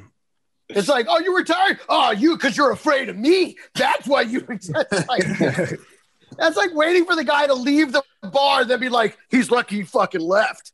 I was gonna fucking show him what's what. What's up, people? The wait is finally over. Football is back. Look, you might not be at a game this year, but you can still be in on the action at BetOnline. Bet Online is going the extra mile to make sure you can get in on everything imaginable this season, from game spreads and totals to team, player, and coaching props. BetOnline gives you more options to wager than any other place online. You can get in on their season opening bonuses today. And start off by wagering on win, division, and championship futures today. Head to BetOnline today and take advantage of all the great sign up bonuses. BetOnline, your online sportsbook experts. Well, Kevin Lee's also coming off a loss. Uh, but you know what? Another guy who uh, Kevin Lee, another amazing fighter. He's got he's getting a new tattoo though. Uh, you can find it on, on your Instagram. You guys, uh, by the way, I'll, I'll make it so that you can you could share. Uh, if you can find it, Weendawg. This Kevin Lee's Instagram. yeah, I can't just even describe this tattoo. Um, I, I mean, you know, McCorkle knows about bad tattoos. I was Uh, gonna say, is as bad as a Nazi eagle that you didn't know was a Nazi eagle? yeah, he got a Nazi eagle. Oh my god! All right. All right, so Oh, right. Oh, I love that. Oh, the build-up's fantastic. Yeah. you gotta see this one. All right, so this is Kevin Lee. Uh, What the fuck is that? Oh my god. Wait, is this that- real? Yeah, he's really getting that. Uh, What is that? is that the? I Trump wall? believe it's an aerial view of a future tract development. It looks like a level from Super Mario Brothers, like or Donkey Kong or something. Yeah, Donkey Kong, classic Donkey Kong. Uh, I think it's several thousand dollars in removal fees later. That's what it looks like to me. is that the Trump wall? Uh, I mean, I'm not. I think it's a hot air balloon. the comments. Don't What it. it? I don't. I mean, it's one thing to have something that you're like, oh, I can't believe you got that, but this is like, what is it? Well, I hope I don't least know what it Mexico is. paid for that. If I hope Kevin didn't pay for it. You know, Um, Trump's wall. I have no idea what this is. is it supposed to be like a crown or something? I'm telling Uh, you, it's an aerial view of a future housing development. like they That's haven't nice built the houses yet, but they've planned the streets. McCorkle, uh, is this a good idea? Yeah, I yeah, dude. I man, I know they can remove tattoos now, but I would probably think that one through at least overnight. You know, like I, uh, maybe just you know, like I don't know, just give it a little bit of time. You know, don't do anything emotionally. At Like, least uh, overnight. Uh, So speaking of bad tattoos, Josh Barnett beat that guy he was fighting. Remember the guy with all the tattoos on his face? Yeah, Uh, over the weekend, Barnett won in bare knuckle boxing. It's Uh, almost like the tattoos don't help. you know, I was thinking I would I would think harder about getting that tattoo than I would think about buying one of the plots on the tattoo. Like, you know Uh, what I mean? Like, I spend more time thinking about should I get that tattoo than should I invest in that property? It obviously Yeah. diagrams. You want to get in on this subdivision now. They, Right. they- it's it, on the ground floor. You get a great deal on a nice three bedroom, two bath. You just spot right behind his ear. I mean, is a bigger mis- is a bigger mistake calling out Khabib or getting that tattoo? I mean, what do you think uh, on Kevin Lee? So Tattoo. No, uh, Weendawg. I was going to uh, say the tattoo he definitely has Yeah. to live with. uh, on YouTube. I, I posted the video of the Josh Barnett fight. Uh, we could post a little bit of highlights of this. I'm sure we'll get taken down. But On your Twitter? Yeah, uh, yeah, on my Twitter. So Barnett, you know, I was worried about his bare knuckle boxing. He fought the KSW champion. I guess they now have a bare knuckle boxing degree. Is that what you fought, right? KSW. KSW, man, they're awesome. That that is those guys over there that own it are bright, man. They uh there was twenty five thousand people at each show I did. You know, they've got a Wow. they've got a lot of experience. I guess they were in TV production before they even got into fighting to start their own fight promotion. But they've got Poland. It's weird because when you're over there, they'll tell you things like this guy's like your Vanilla Ice. Like they always compare everyone as someone's Polish something. So this guy told me this ring announcer told me he was like the Polish Wu Tang Clan. And I was like, just you yourself? And he was like, yeah, I'm like the Polish Wu Tang Clan. I was like, dude, that's that's impressive. You know, like I, even if it's That's just the joke. That's the joke in and of itself. Yeah, the, he, he was the actual. Uh, they said that Pudzianowski's brother was like the Polish Paris Hilton mixed with Vanilla Ice. No, they said like uh, like if they said like he's a joke So, nationwide. so I he guess. sucks. Yeah, but I was I was like I don't know. That's, I don't know. Vanilla Ice is much of an insult anymore. He's kind of kind of cool, but Well, I saw him in concert recently, uh, like a year ago. I remember that. Yeah, I remember you posting it. He did Ice Ice Baby, and then he did uh, he just did karaoke basically. Uh, but I guess so, okay. So here's Josh Barnett's fight last week. Uh, he looked good. I mean, I, I guess the other guy basically tells you where to hit him based on his tattoos, but he just um, I mean, So you guess- just you just tape your hands. So you put on the tape, but no gloves. yeah. But then also elbows are, are like legal in this Nice. Bare knuckle boxing and elbows, as if bare knuckle boxing wasn't. But the- no, but no kicks and no wrestling. yeah. Weird. So, There's that elbow. You're right there. Bar- Barnett's like the only guy that can get out of his UFC contract anytime he wants. I don't know what's you know UFC normally has you locked up through eternity. Like Josh Barnett can just go do it, fight wherever he wants, wrestle where he wants, to do what he wants. I don't know. He must have had a very lenient contract. I mean, he looked good though. Uh, so he took a big shot here in the second round. I guess this guy. Look, this guy is a scary looking dude. Um, Uh, but Barnett is even scarier in some ways, even with no tattoos. He he's like he's got those eyes that like if Barnett wasn't a fighter, he'd be Dexter. He might even still be Dexter. Like, he might find out that, like he's got bodies everywhere. Did, Uh, did, did, Kevin I tell Lee- you, uh, Adam, did I think- tell you about the time I blew uh, that I blew? Who did I blow? No, I blew um, Barnett off when Yeah, he yeah, yeah. like, yeah, invite me to train with him. I thought he was just some fan. Man, that was funny. I was like, thanks, man. I like all my fans, but you know, I really train my own guys, and like he just he was so bad at me, I didn't know it was actually him. So yeah, dude, Barnett, uh, go Josh, man. This is the best. This might be the the thing for Josh. I, I was nervous because Josh is so known for his grappling. He was never really known for his striking. Uh, but bare knuckle boxing might be his thing, um, along with the other stuff. So yeah, so uh, good for Josh. Good for Josh. Awesome. Do you think Kevin Lee has a new nickname and that's what the tattoo is going to be about? Like where he's going to unveil and like he's going to be the chandelier or, or something? Like, yeah, Connect Four, He's going to be Forrest the subdivision, the name of the housing division. Forest Glen subdivision, Yeah, bad Wi-Fi. I don't, I don't even. know. Desert Palms. So, so Jon, so Jon Oh Jones, Jon Jones is very insulted that the Colin could be the greatest of all time and not him. Posted a bunch of tweets, but you know what? Listen, he says he has a point. He goes, "I fought much better people." Yes, the level of opposition has been better, I believe, to Jon Jones, but he also has been busted for steroids. Once you're busted, for I was going to say you, yeah, you have to take in the the whole the totality of their time in the sport, and his is patchwork at best, whereas Khabib was a perfect, constant, beginning to end domination.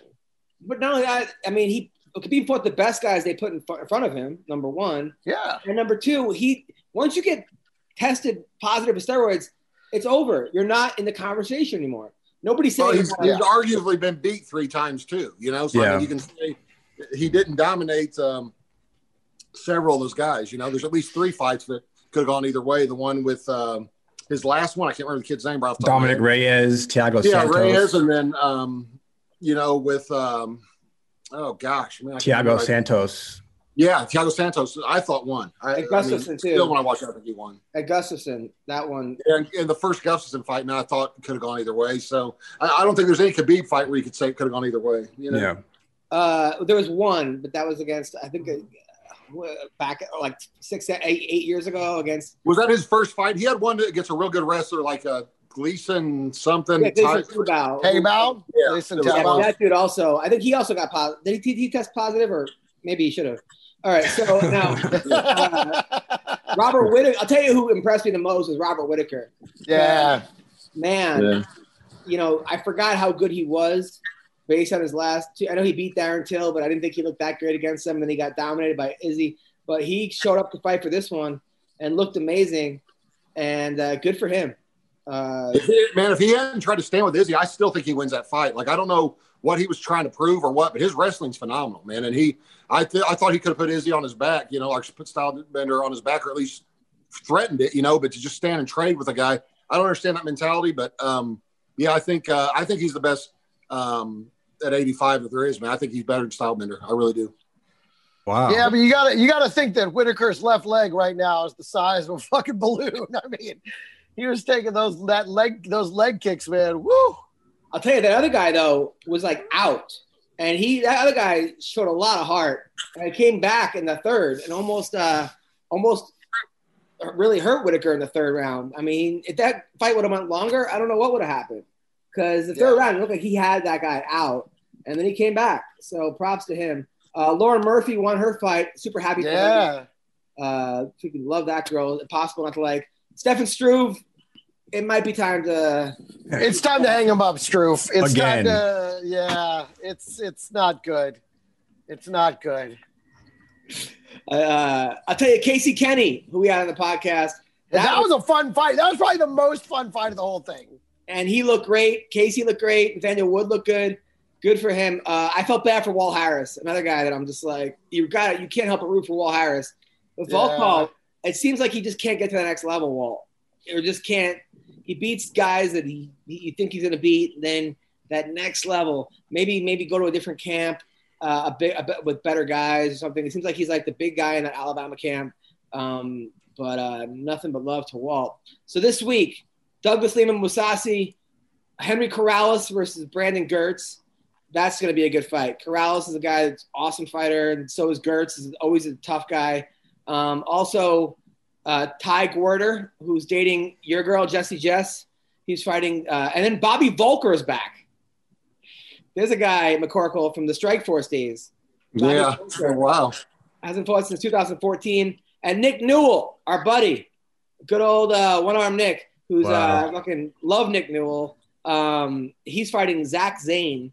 I don't know anything about that guy, but uh, good Are for these him. Bellator fights? Are these Bellators? Yeah. This is on Thursday night. Thursday Or night. Thursday. Oh, okay. I Fucking don't know the time. Newell. Fucking uh, so yeah, that's a good card. There's the Um, mystery card. fights. They're fighting on the mystery fights. the mystery fight. It's on the Mystery Network.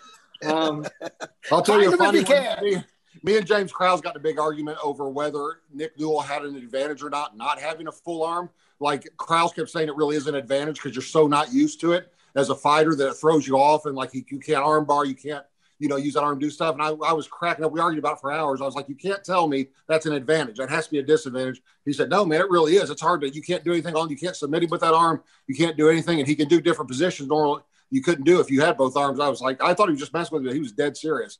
I guess he's trained with him. Was had rave reviews on him. So you know what? There, there, there was that. There was a, a a wrestler who was national champion wrestler with one leg, and uh, God, I can't remember the guy's name right now. Please look it up for me, uh, Weendawg.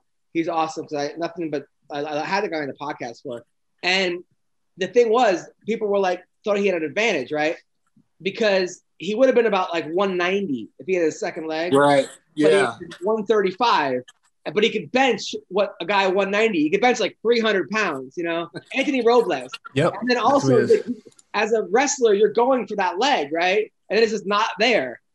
At the same time, I understand that argument, but this guy has one fucking leg. I mean, so and it's not like there's a whole league of people with one legs they can join, you know. Uh, Right. And same with Nick Newell. Like if there was a, a lot of guys with one arms, he could be the champ of that. But no, he's he's he's awesome. So I understand both arguments. I don't think it's, but it's hard to find it. You can't find the guy to train with that has one leg to prepare for. Right. It's, kind of- it's hard to be a one-legged man in an ass-kicking contest. There, there was another guy. There was a documentary about a guy that had no arms, no legs. That was an MMA fighter, and uh, I'm not kidding. I saw it. Like the guy was a decent wrestler. Like in high school, I think he was like, you know, like 90 pounds or something. But like the guy, like he was. I mean, he was. I forgot the guy's name. Uh, but he he had an MMA fight. But the guy they but they changed the rules for him. You couldn't like you couldn't kick him like out of the cage. Like you couldn't just like pick him up and punch him. You know, but, like I think I think that. But could you dip him in barbecue sauce? the thing is, nobody wanted to fight the guy because imagine losing to a guy that has Because no he's arm. a chicken nugget. no, but the I, guy. re- I actually I remember that kid, man, and they almost had him fight in my brother's promotion, Legends of Fighting. They got a guy named uh, Scott um, Blevins who's going to fight him. Blevins is 0 and 16, um, and they were going to do it, but the guy with no arms and legs literally said he wasn't going to fight Scott Blevins. He wasn't going to embarrass himself like that. So um, it was kind of sad for Well, Blevins. the guy, the guy did pretty good. The guy who fought him, I watched the fight, just jabbed him for three rounds. Like the guy couldn't get it close to him. Um, but it was actually not an easy fight. The guy, the guy was tough. The guy with no arms. yeah.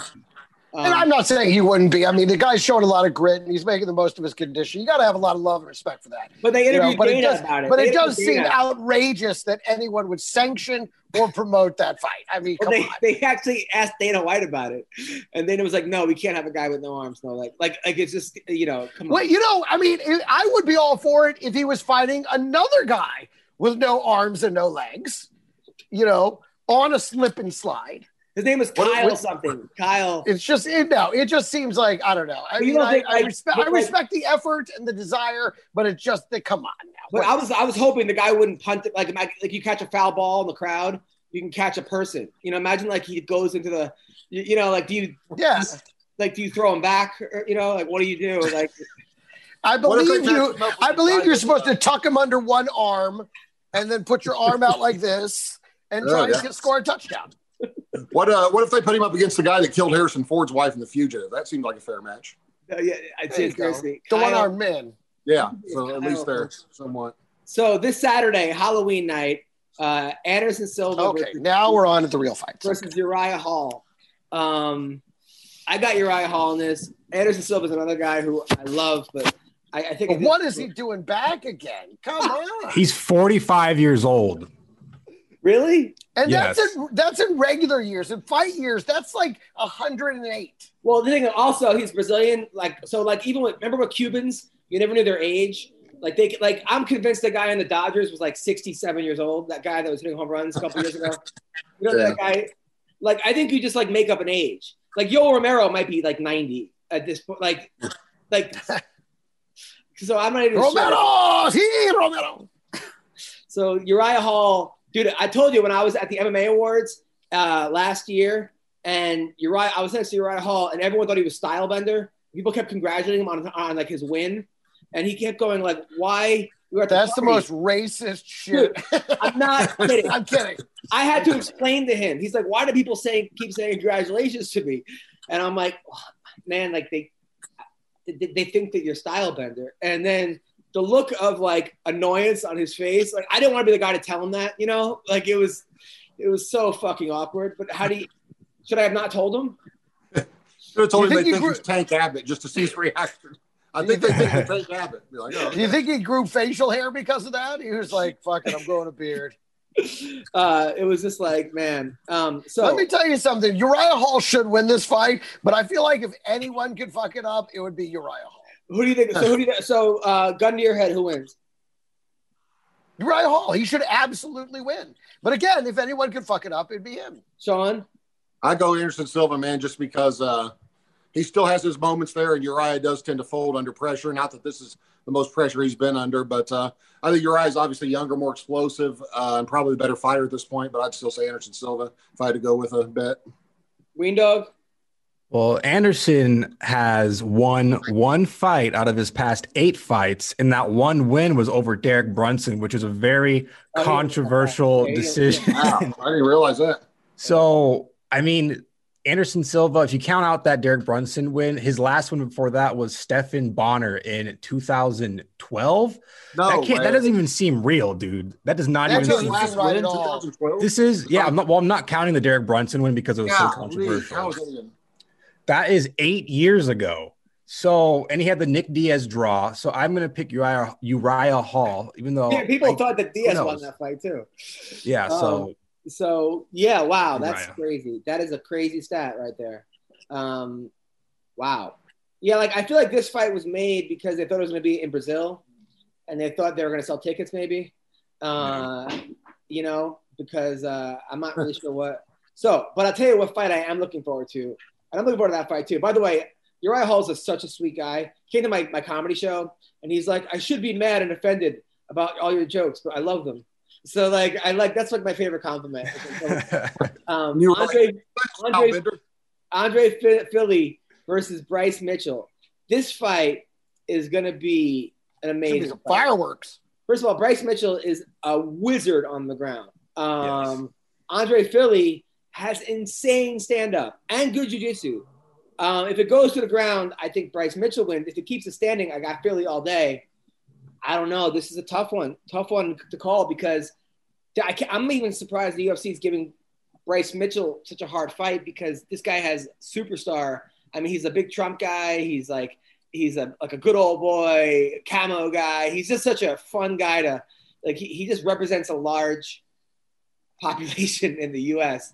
of just like you know just a fucking uh, fun blue collared, hardworking blue Americans. collar, hardworking American. And uh, Fili, by the way, is a fun guy as well. He's also got a rap song. He's he, he's like in a rap group called Underground, called Outcast and Underdogs. He was he was also in a, uh movie recently um, where uh, with that Uriah Faber produced uh, that you can get on. Uh, I think you can get it on iTunes. Um, so I'm sure it's a great movie. I'm sure it's going to be was uh, downloads. Oscar nominated. I Well, to be was- I think it honest, it's very it's very heavy on stories. So no, it's legit. It's about a drug. It's about it's about a weed green called greenhouse, I believe. Um, so anyway, uh, it looks all the best movies are. So who do we like in this fight? And I love weed. Let's keep that in perspective. Who do we like in this fight? Bryce Mitchell, of course. Bryce Mitchell. Yeah. Of. I'm going Mitchell. Yeah. Now, now Andre Fili, as he now, okay, last time I saw him, but that doesn't mean that this was his last fight. But I think it was. He won. He, I, I think how many wins is he coming off? Two wins. One Yeah, he- win. He, he beat One um, win. he beat Sodiq Yusuff, right? But it was Well, he no, he lost to Sodiq, and Oh, then he he came back and beat Charles Jourdain, and that was his Yeah, last yeah, fight. George Green was a good That fight. was the last fight, and he looked great in that fight. Well, he got dropped first. He came back and won the second and third. First one. So I, I liked him a lot. I remember I remember thinking, oh man, he's back. He looks great. I, I mean, Bryce Mitchell, thug nasty, should probably win this fight. But be honest, I got I got an Andre Fe- touchy feely vibe. I got Fili as well. Uh, now, Kevin Holland versus Makhmud Muradov. I, I know that U.S. is really. I mean, the US, Uh, that came out so natural. the UFC is really behind Kevin Holland. I think he lost his last fight against a dentist. Uh, it was a weird fight, but Kevin Holland's really good. He beat that guy that um that Joaquin Buckley. yeah he beat Joaquin Buckley uh, who just had that crazy kick. You know that crazy the guy caught his foot and he kicked him in the head. Right. Oh, what a He beat kick. that guy. Um, they're really high on. I don't know much about Makhmud Muradov. He sounds like he's from Dagestan. Uh, Uzbekistan. Uzbekistan. I was gonna say he's not Dagestan. He doesn't have Easter Island head. He's he's from the stand though. I think those guys from those stand countries uh, are uh, are tough. Um, so I don't I don't know about this one. The fight though I'm looking forward to is Maurice Greene. He's the guy that was he was knitting on he was knitting on the Ultimate Fighter. The huge black guy that was getting drunk the entire time and knitting. I mean, you could not find a more unlikable character until you see his opponent, Greg Hardy. Greg uh, Hardy, exactly. There you go. Exactly. But everyone that trains with Greg Hardy says great things about him. Um, man, talk about a guy though, Greg Hardy. Yeah, but the good things they say about him are like, yeah, man, he brought all this beer. He picked up the tab. He picked up the tab for all the barbecue sandwiches. Like, No, not- nothing that- to do with the fucking They say he's very humble, willing to learn, has a huge upside, uh, and is fighting. I know Din Thomas trains him. Uh, He is a tough motherfucker, though. There's no denying that. The last couple of fights, he didn't win by being a great fighter. He won on pure toughness. The fights that he did win. now, do you think though that Greg Hardy right now is like looking back and being like, football was so much easier and paid so much more? Like, man, that man, did I fuck that up? Or do you think that he just likes his career? No, I, I would. I don't know how it is to play in the NFL, but I can't imagine it's as stressful as fighting in the UFC, and the pay can't be anywhere near uh, what it is. Uh, I would say I didn't really care much for Greg Hardy um, until this will be sound weird, but I, when he cried the first time he lost, like was absolutely just inconsolable when he lost. That actually impressed me that a guy cares that much because there's not a lot of guys that take it that serious that they would actually cry publicly when they lose. You know, like it hurt him that bad. So I thought, man, this guy really does want this. You would think a that's already rich or an athlete like that would be like, oh, you win some, you lose some, you know. But uh, he, Well, uh, when he- you're he when you're staring at the exit to Last Chance Cafe, it can uh, it, it can get a little emotional knowing there's no more stops on this train. You know what I But couldn't mean? he- So- couldn't he- Maybe that was it. Maybe that, Couldn't he have played like in the CFL or something? Greg? Uh, I don't know, maybe, uh, but I imagine he had the same problems. He would have the same problems up there that he had down here, which is, you know, all the off the field stuff. So they may not. I mean, Canada is filled with nice people. I don't know. They wanted Greg, Greg Hardy up there. he said he, he was on the last chance train. He is like he's falling out off everything else. This is it, and he, now he's like, oh my god, I can't. Don't let me go, please. This is it. Well, but, but for a while it was like funny though. Like remember the first fight? Like it was always something weird that happened. Like first he had like an inhaler. That, like he had like a secret inhaler that like you, that like wasn't allowed, and people were like, "What the fuck is going on?" And then like didn't he say something else that was he was cheating? Did he kick the guy in the head when he was down or something? Yeah, yeah, like need him in the head. Like I was waiting. Well, but I think that was more about just not knowing the rules than than actually intending to do something against them. You know, I mean, he barely. I think he'd been in, in, in fighting like for six months at that point. He thought on the last the last chance train, all no holds were barred. Like you do whatever you got. Exactly. It's like you can't do that. I thought it was the last chance train. I, uh, I was waiting. by the like, way, guy, has anybody been watching any of this stuff about NXIVM and that guy Keith Raniere, who was supposed to be like the smartest man in the world, and he created a sex cult, basically? You guys watched any of this? Is that on No. Netflix? Hadn't It's even on, heard of it. It- it's on HBO, and now there's a, like a new one coming out, I think, on Starz. So there's like these competing documentaries about this, about this dude. Apparently, he has like a 200 plus IQ, and he started like you know this kind of you know like a like like Scientology kind of a thing. But but the main thing was at the top. It was a sex cult for him. like, and he got like actresses that were working on TV shows to join. Yeah, yeah, all these people were involved in it, and like it, it exploded because it was going to be the next big religion until they found out about the sex cult and the branding. He was branding women as his own and shit like that. Well, apparently, this just came across the newswire. He just got sentenced to 120 years in prison. Wow. So he's off the last chance train. He's They threw- exactly. Like, they've shown him the exit at Last Chance Cafe. It's over. because bro. that Well, maybe, maybe he'll that sex that in jail. documentary Maybe, maybe like in jail. him on the he'll- ride. I was gonna, could- but can you imagine? being- Basically, he's Lex Luthor. He's this evil genius who's in jail now. But I remember like when uh, they used to have like pro wrestling, WWE, they would like ban people. They'd be like, you're banned for 300 years. No, you're, you're banned for life and 20 years. They would like, just in case you came back, you had 20 years. Just in case you died, and then all of a sudden you're like, "Ah!" and they're like, oh fuck. Oh well, good thing. Another twenty though. Another twenty. like Man, I what, never understood that life and 20 years. what Uh, a terrible wake up. Like you wake up after get a second chance of life, you're like 20 years still? Shit. but You're like, you know what? like, Just put me back out. Uh, Bobby Green's fighting again. I think that this is good. I think Bobby Green every week is, should fight. It seems like he gets seems like he gets uh, distracted and then fucks up. And then like I think sometimes this quarantine is good for people like that. He's fighting Thiago Moises. Uh, I don't know much about. Uh, tell me about Thiago Moises, Joe. He's 13 and 4. He's coming off a win over Michael Johnson. Uh, before that, he lost to Damir Ismagulov. Yeah, uh, so he's on like a like a win loss streak right now, but he's coming off a win. yeah, that was about Michael Johnson. Which, by the way, if you're ever looking for an exotic meal, you got to try the Damir Ismagulov. It's so good. It comes in this rich sauce, chunks of mystery meat. You're gonna love it. that was the Do they serve that at the last chance cafe? Yes, they serve that at the Last Chance Cafe. That was the Well, I fight plan Michael on being Johnson was I plan killing on him. being there at some point in the next 10 years. That was when Michael Johnson was killing him, right? And then like like every other fight, he like he got he got like Yeah. heel hooked. Yeah, Achilles lock. yeah, yeah, yeah, yeah. I have no idea how this fight turns out. I mean, it looks like Thiago Moises is good on the ground. He has five submission wins. Uh, he's only lost to via decision, so who knows how this goes? He might get outboxed on the feet by Bobby Green, but I can see Thiago taking Bobby Green down and maybe submitting him or whatever. And then Chris Gruetzemacher, who's actually he's fighting Alex Hernandez. He was the guy that like knocked out Beneil Dariush. They were calling this dude the next big thing, but he got beat by Donald Cerrone. He got TKO'd by Drew Dober. Uh, he beat Trinaldo. He beat OAM. So uh, this dude, he's a good fighter. Obviously, he's a little inconsistent. Chris Gruetzemacher has been like uh, he's a guy that like came out of nowhere. I've been following him for a while, but uh, he's he just beat Joe Lauzon by TKO. He beat he lost to Davi Ramos. He, he lost to Chad Skelly. He beat John Gunderson. That was a long time ago. Uh, oh, no, no, it's Joe Lauzon. Chris Gruetzemacher, fucking MMA junkie is weird. Uh, t- who who- who's he coming off? Uh, He's coming off a win over Joe Lauzon back in April of 2018, TKO uh, Oof. corner That stoppage. was a while ago. Yeah, I feel like so I, I don't feel like that's right. Uh, That's according to what? this is I'm on Sherdog. Oh wow, so he hasn't fought in a while. Yeah, two years.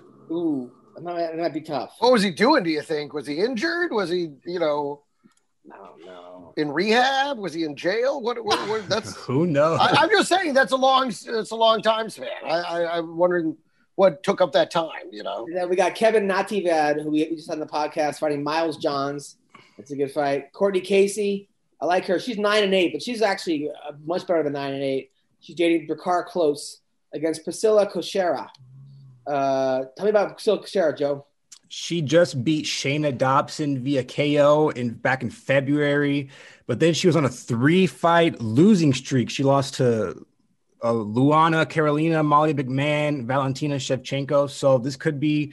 This is just like you know, don't bet on this fight because we don't really have. An I was gonna say, educated yeah, this is a coin flip right there. Uh, now this is now all this going on on Halloween. Are you guys doing anything for Halloween? Who knows? I don't think so. Uh, yeah, I'm going as as Greg on the couch. Uh, Joe McCorkle.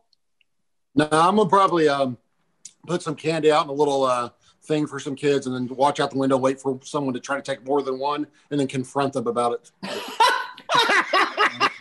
My plan for Halloween. Hey, and then just give them a little spanking. Just Right. a little, just a little six foot 11, 385 pound little baby spanking. They'll never do it again. for They'll sure. really- never do it again. I think you're actually going to do that. I honestly think That's that, actually, that actually was kind of my plan to put it out there and just wait for somebody to try to take a bunch and go out and confront them on it, give them a good scare on Halloween. oh, you're, you're not going to dress like a certain comic? I was going to say we really, back the- we really lo- we we started out hot on the shop train, and then uh, we got off really fast. You know what a buddy of mine used to do, and he loved doing it, but I thought it was so cruel. But he thought it was so funny. Was he would dress up like a scarecrow or whatever, and they'd put the bowl of candy out, you know, with the please just take one thing, and then he would just sit there in a rocking chair like he was a stuffed, you know, thing. And then when they would come up and get the candy, he'd be like, and just fucking, and the kids would lose their minds. Oh. And he would do it every over and over all night long. And I just thought it was so cruel. I, I was like, these poor kids are scarred for life. And he thought it was the funniest shit ever. So I don't know. Maybe uh, Yeah, when I when I was younger, kids, these two kids in my middle school, they had like a dummy, a giant dummy that like that like it was like a life size person, it looked like a person, and they would go on like a bridge, and then they would like every time a car would come, like a, a stoplight like under the bridge, kind of, they would they would throw it off. Or no, while people were driving, people thought they hit it, they like, killed somebody, and then they would just laugh. Like while the person got out of the car and thought they murdered. Yeah. somebody. Like these. When you uh, when you said something about a giant dummy and somebody killing themselves, uh, I thought you were talking about Brendan Schaub again. until you there it is. There it is. You said someone laughed. I was like, well, Schaub couldn't have been there then. So we That's three. la- last week we found out your girlfriend had COVID. You were very Yes. worried. Did you get tested? I got tested and I tested negative for COVID. So she's getting tested again today to see if she's still positive. Maybe it was a false positive. The thing is, like these, there's CVS. Uh, they do like drive-through self-testing things where you just drive up to the pharmacy window and they give you like a cotton swab kit. Yeah. How? I mean, you're supposed to shove those Q-tips really far up your nose. The average person, I don't think, knows that you're really supposed to shove it way up there. They just say, put the Q-tip in your nose, t- twist it, do the other nostril. I mean, how many false positives are out there because people don't really understand how to do a, a proper self test with these COVID kits, you know? So, Yeah, it's almost like we should have had some kind of national strategy from the beginning, you know, where we took the lead on this and made sure we had reliable testing available readily nationwide. It's weird that that didn't happen. I don't know. Happy. I mean, Maybe something. Maybe it's something to think about next Tuesday. Okay. So, uh, what do you have coming up, Weendawg?